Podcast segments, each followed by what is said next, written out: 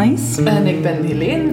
En dit is Vuile Lakens. En hier op Vuile Lakens durven we wel eens een stevig potje doorzeuren. Over wat er nu weer fout loopt in de medische wereld waar er niet genoeg onderzoek naar gebeurt. Over hoe een uitstekend voorboedsmiddel als het vrouwencondoom toch maar niet ingeburgerd raakt. Of over hoe de commercie ons dwingt om ons te ontharen. Maar deze keer beloofd gaan we niet zeuren. We gaan iets helemaal anders doen, namelijk... Hoe we omgaan met seksualiteit en met gender, dat staat niet in steen gebeiteld, weten we sinds het ondertussen trouwens al vaak gecontesteerde werk van Foucault. En om dat te illustreren wordt er heel vaak verwezen naar de Romeinse tijd. Je kent die verhalen wel, hoe de rijke Romeinen ad libitum slaafjes in de poep mo- mochten neuken en zo. Maar waar je eigenlijk nooit iets over hoort, dat zijn de Germanen. De tijd na de val van het Romeinse Rijk en voor het christendom voeten aan de grond kreeg. We hebben een beeld van die pre-christelijke periode als duister, woest, onherbergzaam, een hypermannelijke macho-cultuur. Stoere strijders die op rooftocht gaan en uh, à volonté vrouwen verkrachten, dat soort beelden. Maar vandaag hebben we iemand om dat beeld te nuanceren bij ons. Zomaar op café gevonden eigenlijk. Zoals goede onderzoekers dat doen. Bij ons in de studio zit Peter Alexander Kerkhoff. Hij is onderzoeker aan de UGent en thuis in deze periode. Wat je precies doet is nogal een mond vol, dus misschien moet je jezelf maar even voorstellen, Peter Alexander. Uh, op dit moment ben ik postdoc-onderzoeker aan de UGent in de Oud-Germaanse taalkunde en de vergelijkende Indo-Europese taalwetenschap. En ik hou me vooral bezig uh, met het kruispunt van oude talen, dode talen en uh, culturen die daarbij horen. Want taal en cultuur kun je natuurlijk nooit helemaal van elkaar scheiden. En de hoeveelheid dode talen die je beheerst is nogal indrukwekkend, zeggen we er toch even bij. 15 dode talen kan ik lezen, maar dan heb ik vaak wel een woordenboek nodig. Uh, mijn focus uh, als wetenschapper ligt bij het ontstaan en de prehistorische ontwikkeling uh, van het Nederlands, het Duits, het Engels, uh, het Scandinavisch en dan vooral in de, de vroege middeleeuwen en de Romeinse tijd. Dus eigenlijk de tijd dat we nog in de Germaanse prehistorie zitten. Mhm. Mm -hmm. En daarvoor bestudeer ik dus, bestudeer ik dus ook uh, de oudste fase van deze talen. Het Oud-Duits, Oud-Nederlands, Gotisch, etc. Maar goed, dit is uh, Vuile Lakens en geen college taalkunde voor onze luisteraars in de war raken. Dus hoe kan taal ons iets leren over wat wij interessant vinden, namelijk seksualiteit en gendernormen? Uh, wat mij al heel vroeg tijdens mijn studies, maar ook tijdens mijn promotieonderzoek getroffen heeft, is dat het meeste onderzoek uh, als we het hebben over uh, seksualiteit en gender, maar ook andere culturele uitingen, uh, historisch onderzoek, dat focust zich op bronnen voor de middeleeuwen. En die bronnen zijn natuurlijk vanuit een heel erg eenzijdig beeld geschreven. Al onze teksten uit de vroege middeleeuwen die komen van de kerk. Die zijn geschreven door monniken, die zijn geschreven in het Latijn. Nou, de kerk is heel erg geïnteresseerd in seks en heel erg geïnteresseerd in genders, maar wel vanuit een heel eenzijdig beeld natuurlijk. Heel normatief, met uh, een heel beperkt vocabulaire. Mm -hmm. Ze hebben hun categorieën en dat is ook hoe ze het presenteren. Nu, dat is dan natuurlijk de kerk, maar uh, er zijn redenen om aan te nemen dat die nog niet overal een invloed hadden op het gedrag van de bevolking. Dat is zeker waar. Uh, zeker voor die vroege middeleeuwen. De periode dat de mensen, de gewone mensen hier in Noordwest-Europa, in België, Nederland, Engeland, Duitsland, eigenlijk nog maar een paar generaties geleden tot het christendom bekeerd zijn. nou, niet elk dorp had een kerk. Niet elke gemeenschap had een pastoor. Dus de kerk stond heel ver af in die periode nog van de gewone mensen. En we kunnen dus ook niet van uitgaan dat wat we in die teksten, in die kerkelijke Latijnse teksten vinden, ook daadwerkelijk ons iets vertelt over wat de gewone mensen deden. En taal daarentegen doet dat wel. En hoe gebruik je die taal dan? Wat besteer je precies in die teksten? Het interessante aan deze periode is dat ondanks, onze, ondanks dat de Latijnse teksten heel eenzijdig zijn, is dat we een hele rijkdom aan woordenschat hebben. Uh, en deze woordenschat in de volkstaal, dus in het Oud-Duits, in het Oud-Nederlands, in het Oud-Engels, die vinden we terug letterlijk in de marges van de Latiniteit. In de marges van de handschriften. Dus eigenlijk in de kantlijn. Dus dan heb je hele geleerde, christelijke, zwaar dogmatische teksten in het Latijn. En af en toe schrijft een ijverige monnik schrijft een woordje in het Latijn uh, schrijft, vertaalt een woordje naar het Nederlands van die tijd, van duizend jaar geleden, naar het Duits, naar het Engels. En dat zijn dan interessante glimpen die je dan opvangt van de volkstalige wereld. Want als ze iets opschrijven in het Nederlands, dan verlaten ze de wereld van de kerk, dan verlaten ze de wereld van het klooster.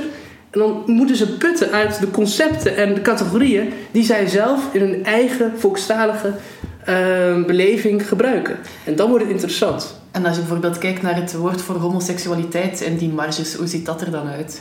Dan vind je eigenlijk dat uh, de beperkte keuze aan termen die in het Latijn worden gebruikt, in de christelijke, weer, in de christelijke leer worden gebruikt voor homoseksueel, dat die op een hele andere manier gereflecteerd worden. Ja, en dan, dat vind ik natuurlijk interessant. Het gaat natuurlijk niet alleen over woorden voor homoseksueel. We vinden ook verschrikkelijk leuke woorden voor verschillende soorten prostituees. We vinden zelfs een aantal woorden geleerd aan homoseksueel, die waarschijnlijk ook iets te maken hebben met transgenders en, en intersex. Dus ja, dan vind je eigenlijk dingen die je niet terugziet in alleen die Latijnse woorden. Andere concepten. En welke concepten zijn dat? Welke woorden vind je in de marge? Wil je de woorden zelf horen? Ja, de woorden zelf. We willen graag de woorden zelf. De prostituees, de homoseksuele woorden. Oeh. Welke zijn het? Nou ja, het, het Oud-Duitse woord voor, voor een prostituee is heel herkenbaar. Dat is uh, hoer. um, in, in een van de, de uh, teksten vind je zelfs Filius Scorti, vertaald als hoerkind. kind van hoer. een ander woord is gebisa. Ik weet niet precies wat het betekent, maar het is kennelijk een soort van, van concubine, prostituee, et cetera. voor homoseksueel hebben we verschillende woorden. we hebben het woord vidilo, wat ik zelf een leuk woord vind. Uh, we hebben het woord diogo, wat kennelijk een slaaf of een dienaar betekent en ook, ook uh, relevantie heeft uh, voor homoseksualiteit kennelijk, want het vertaalt termen in het Latijn die daarmee te maken hebben. En een van de leukere woorden die vind ik zijn de scheldwoorden. een van de oudste woorden uit de Nederlandse taal. Een woord dat we terugvinden in een wetstekst uit de 5e, 6e eeuw na Christus, dus 1500 jaar oud, is een woord voor homoseksueel. Een scheldwoord. En ja, eigenlijk heel herkenbaar als je naar het Nederlands vertaalt, maar het oud-Frankische woord uh, is quinthund. En de vertaling daarvan is letterlijk konthond. En als je dat woord als belediging gebruikt, kwam je dat dus op straf te staan? Uh, als je dat woord als uh, belediging gebruikte, dan kwets je de eer van een bepaalde persoon in de vrije Germaanse samenleving. En dat moest natuurlijk gecompenseerd worden met geld. En wat zegt dat over de omgang met homoseksualiteit toen? Wat opvallend is, is dat in die wetstekst dit woord natuurlijk alleen gebruikt wordt voor het passieve gedeelte van uh, het homoseksuele verkeer. Uh, en we hebben goede reden om aan te nemen dat het actieve gedeelte, net zoals bij de Grieken en de Romeinen, eigenlijk totaal geen probleem was. Mm. Toch weer een beetje die macho-cultuur speelt daar wel in door.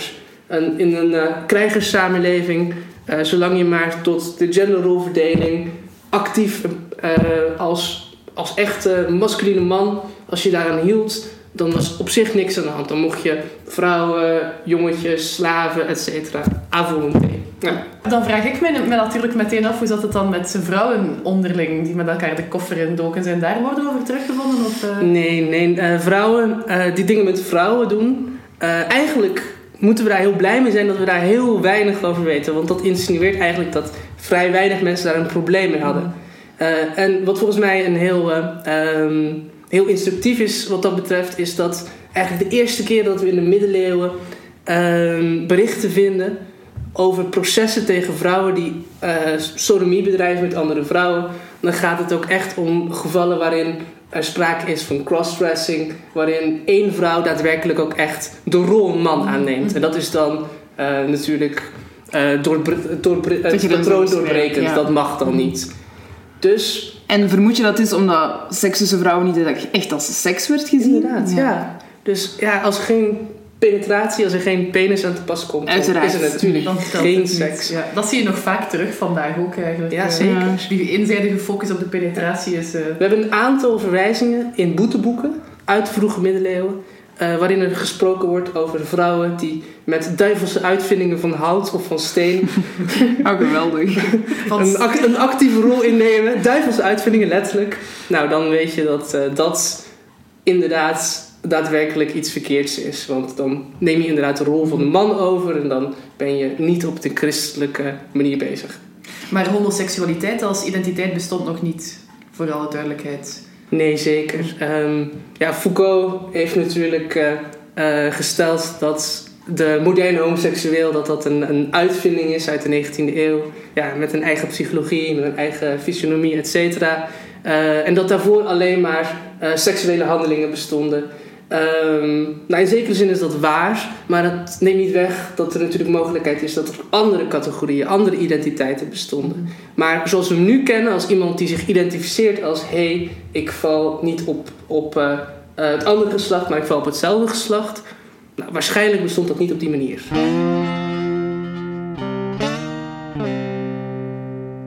Als je naar de Oud-Noorse mythes kijkt, dan vertel je ons, zie je dat vrouwen eigenlijk ook een aparte rol hebben in de samenleving. Kun je daar wat meer over vertellen? Het interessante aan uh, het Oud-Noorse tekstmateriaal is eigenlijk dat het ons een beeld geeft van de Germaanse samenleving zoals we aannemen dat die geweest moet zijn voordat de kerk zich daadwerkelijk manifesteerde als uh, de dominerende factor op het gebied van de moraal en de seksualiteit. Want daar is de kerk natuurlijk heel erg mee bezig. Uh, en in die Oud-Noorse teksten, maar ook in andere teksten uit de Oud-Germaanse wereld, die een beetje op de kantlijn liggen van, van, uh, van de kerkelijke interesse, dan zien wij een heel ander beeld. Dan zien we dat vrouwen eigenlijk niet gedwee tien pas achter de mannen lopen. Dan zien we ook een nuance op die macho krijgerssamenleving. We zien eigenlijk een redelijk egalitaire samenleving in de zin dat man en vrouw niet gelijk waren, maar wel gelijkwaardig. En dat ze beide in het boerenbestaan een ander domein hadden waarin zij het voor het zeggen hadden. En wat was het domein waarin de vrouw het voor het zeggen had? Uh, voornamelijk uh, was dat uh, het domein van, van het erf, van het huis zelf. Terwijl de mannen meer naar buiten gingen, het veld op, de akker op, op krijgstocht vaak. waren vrouwen, de respectabele vrouwen in de zin van de huisvrouw, in, in het huis zelf had zij het voor het zeggen. Ze bestierden het huishouden. Uh, en in Noordwest-Europa vind je dat nog heel lang terug. Ook in uh, Nederland en België in de latere middeleeuwen. Vrouwen binnenshuis hadden vrij veel te zeggen. Dat is heel anders dan in Zuid-Europa, waar eigenlijk vrouwen uh, in, in, vergelijking ook in de middeleeuwen vrij beperkt waren in hun mogelijkheden. En waren er ook vrouwen die als schildmacht door het leven gingen? Bestond dat? Ja, het beeld van de schildmaagd is een, is een prachtig beeld. En we kennen het natuurlijk ook uit Lord of the Rings en Tolkien. En daar heb je Eowyn. Eowyn is een schildmaagd. En zij is degene die een van de grote slechterikken uit Mordor verslaat. Ehm, in de Oud-Noorse saga's uh, ik hoop dat je gaat zeggen, ja, ze bestaan. Dat ik het niet alleen maar gefantaseerd nee. heb. Ik lees eigenlijk nooit fantasy, dus kan je mij eerst even uitleggen wat een schildmaagd is dan eens?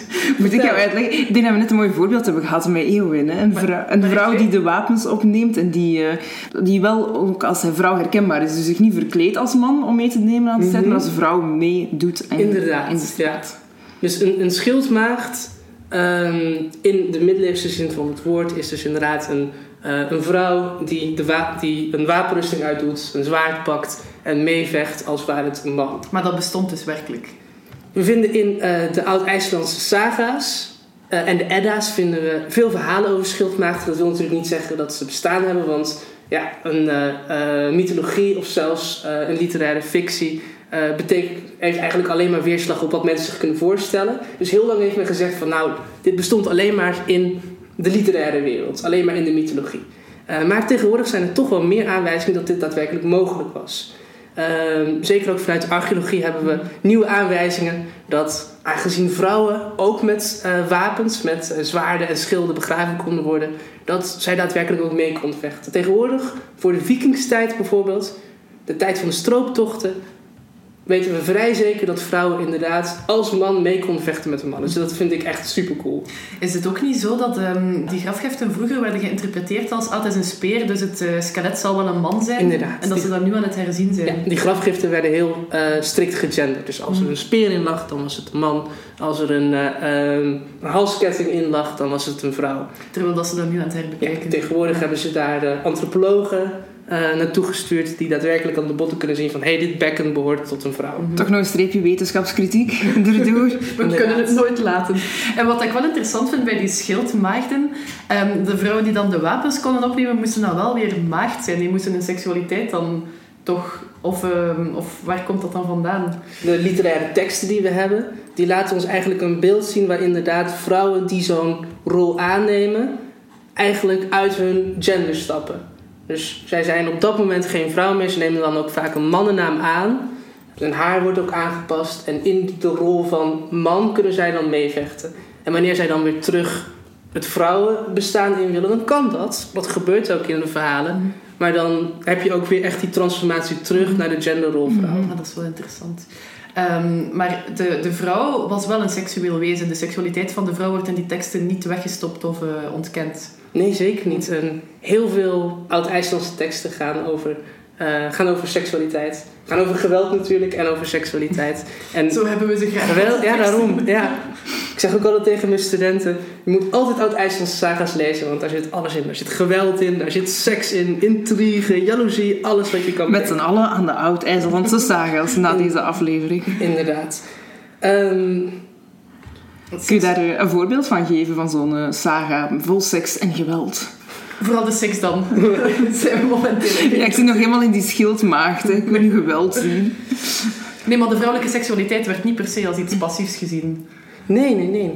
Ehm, ja, dat eh, egalitaire aan eh, de seksuele beleving, of in ieder geval de seksuele ehm, eh, mogelijkheden van mannen en vrouwen, vind je bijvoorbeeld terug in de hoedanigheid dat eh, vrouwen ehm, ook recht hadden op een scheiding in de oud-Germaanse wereld wanneer eh, hun seksuele behoeftes niet werden voldaan. Ze hebben een heel mooi verhaal uit Njals saga, waarin een vrouw vertelt dat iedere keer, dat zegt ze tegen haar moeder van nou, ik wil van mijn man scheiden, want iedere keer als we seks willen hebben en voordat we beginnen, dan is er heel erg eh, stijf en is alles goed en kan, kunnen we aan de slag. En zodra we het dan proberen, dan zakt het zaakje troevig in elkaar. En dus ik moet scheiden. Het is wel mooi dat er in detail over de staat van de erectie wordt gepraat. Inderdaad, ja, ja, ja. En het leuke is dus dat die moeder eerst zegt van... eh, eh, eerst, eerst wordt het nog een beetje subtiel gebracht. Dan zegt die moeder, kan je iets explicieter zijn? ik snap het niet helemaal. En dan gaat ze het ook daadwerkelijk uitleggen wat er precies aan de hand is. Het is beter dan in de meeste Hollywoodfilms tegenwoordig, waar het woord penis nooit valt en waar je het ook nooit in te zien krijgt.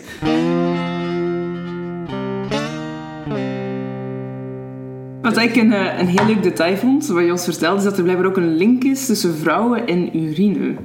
In bredere antropologische zin die link vaker wordt gelegd, ook in andere culturen.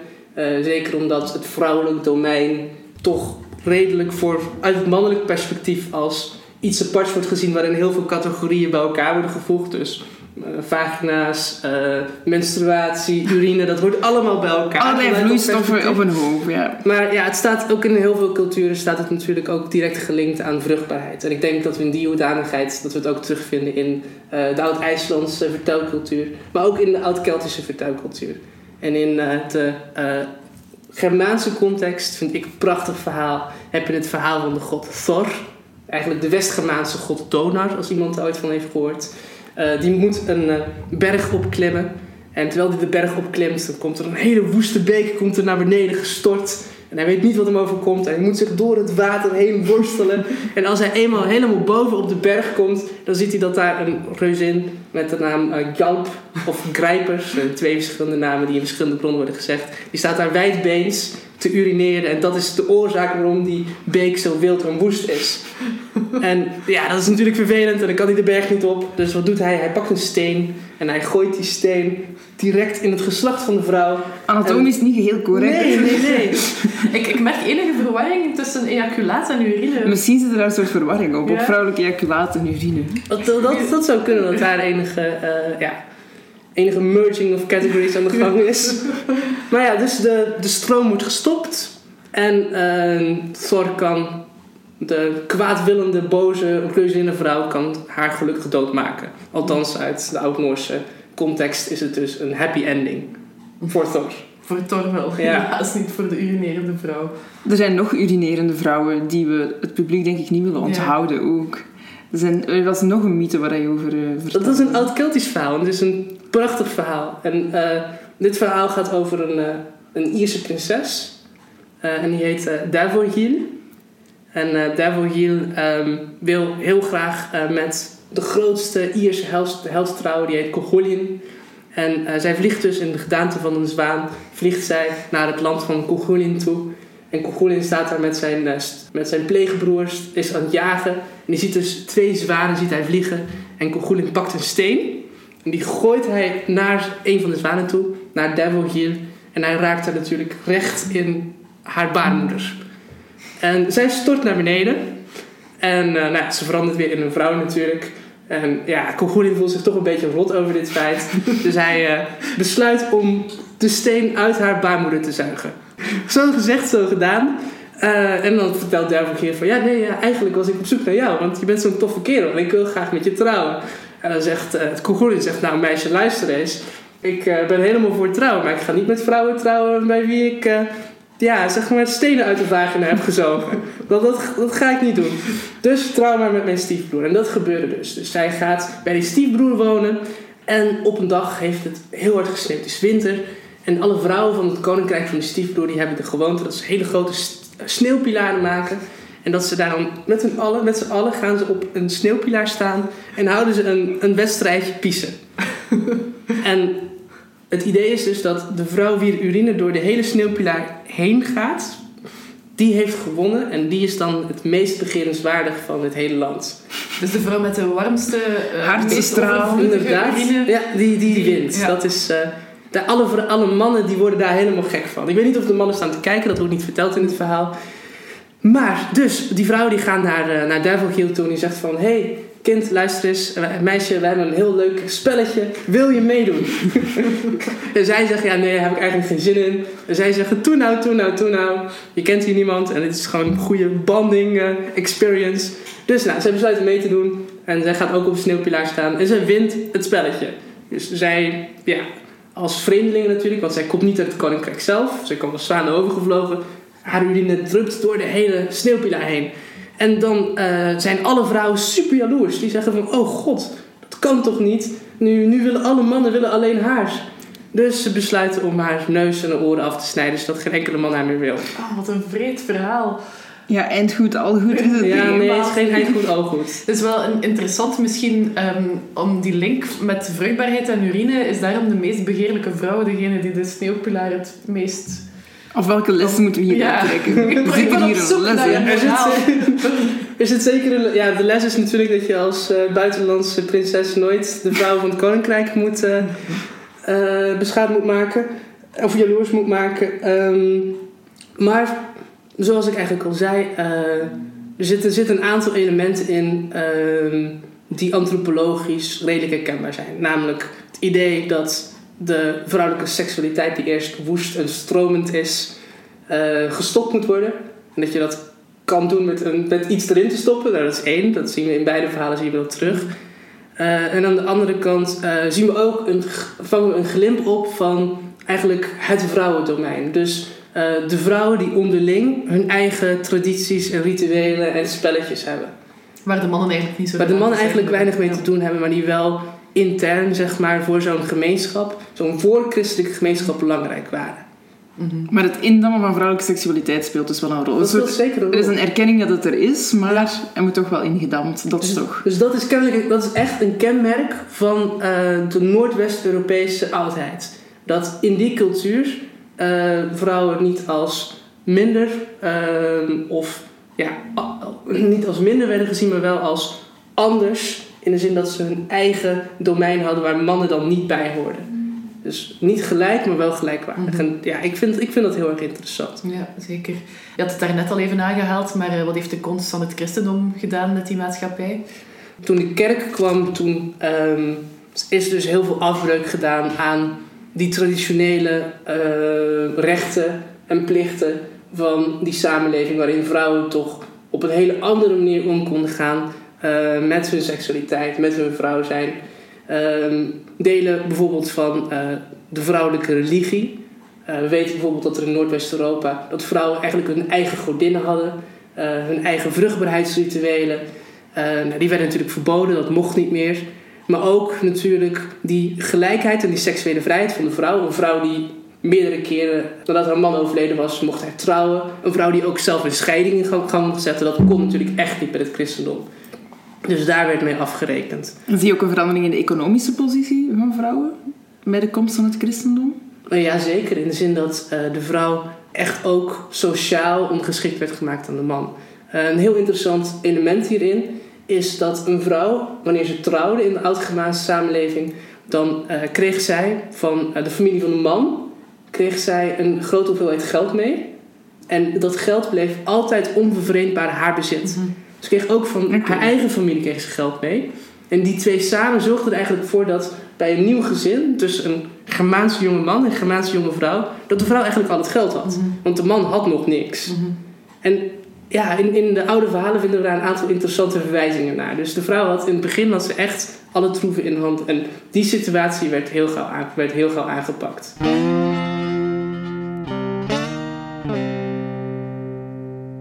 Op school leren we vrij veel hier in Vlaanderen toch over eh, de, de Romeinen en de klassieke oudheid. Maar dit is erfgoed dat eh, ten eerste minder oud is en ook dichter bij ons staat geografisch. Maar heel veel weten we daar niet van. Ook die teksten zien we niet op school en zo. Heb je enig idee hoe dat zou komen? Het probleem met de Germaanse oudheid eh, is dat we daar toch een beetje gevoelig voor zijn geworden en proberen daar zo min mogelijk over te praten. En dat heeft alles te maken met het feit dat voor 1939 in België, in Nederland, de Germaanse oudheid geen probleem, geen probleem was. Er werd er heel veel op school over gedaan. Het ging over de oude Germanen, ging over de oorsprong van het volk en de natie.